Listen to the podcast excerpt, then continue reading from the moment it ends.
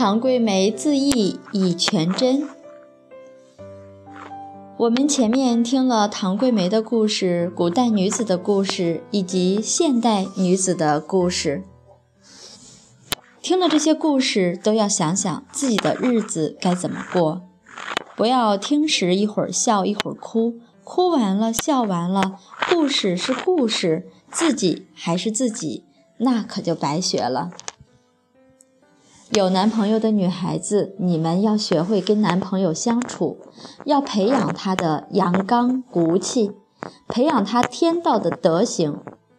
不管他学过没学过，我们只要学好了，也就知道怎么样引导自己的男朋友、自己的先生。一位老师想让自己的丈夫学传统文化，他怎么做呢？本来他是老师，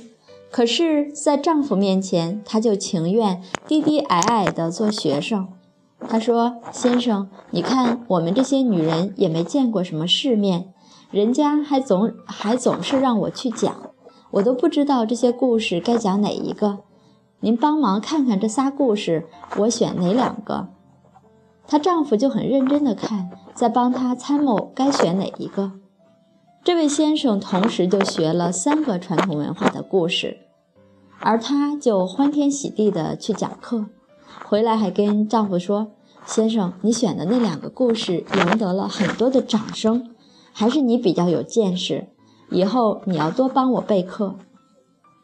你看，同事、例行还有爱语，到了外面有合适的礼物，再给丈夫选上1-2样，布施也有了。不仅夫妻关系的相处如此，学习也要举一反三。我们的婆媳关系、母子关系、母女关系、朋友关系等等，只要是关于道义的事情，我们就大胆的这样去做。当我们做的时候，对方一定会感受到我们的真诚。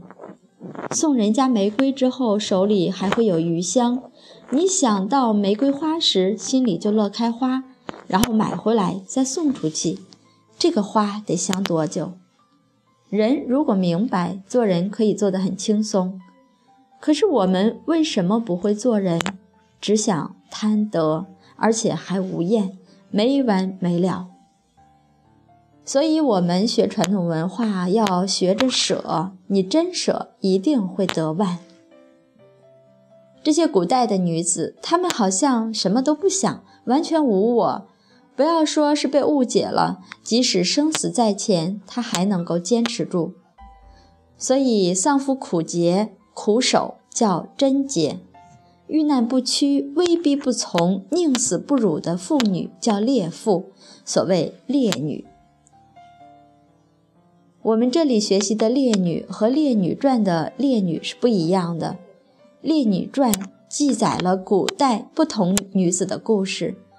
有的是贞洁有壮举的女子，有的是圣贤女子，还有像妹喜、褒姒这些对国家起了不大好作用的女子。我们看到的烈女像皇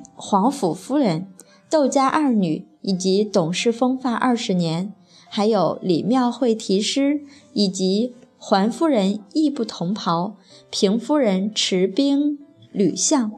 这一个又一个的圣洁女子演绎的都是圣贤的风范，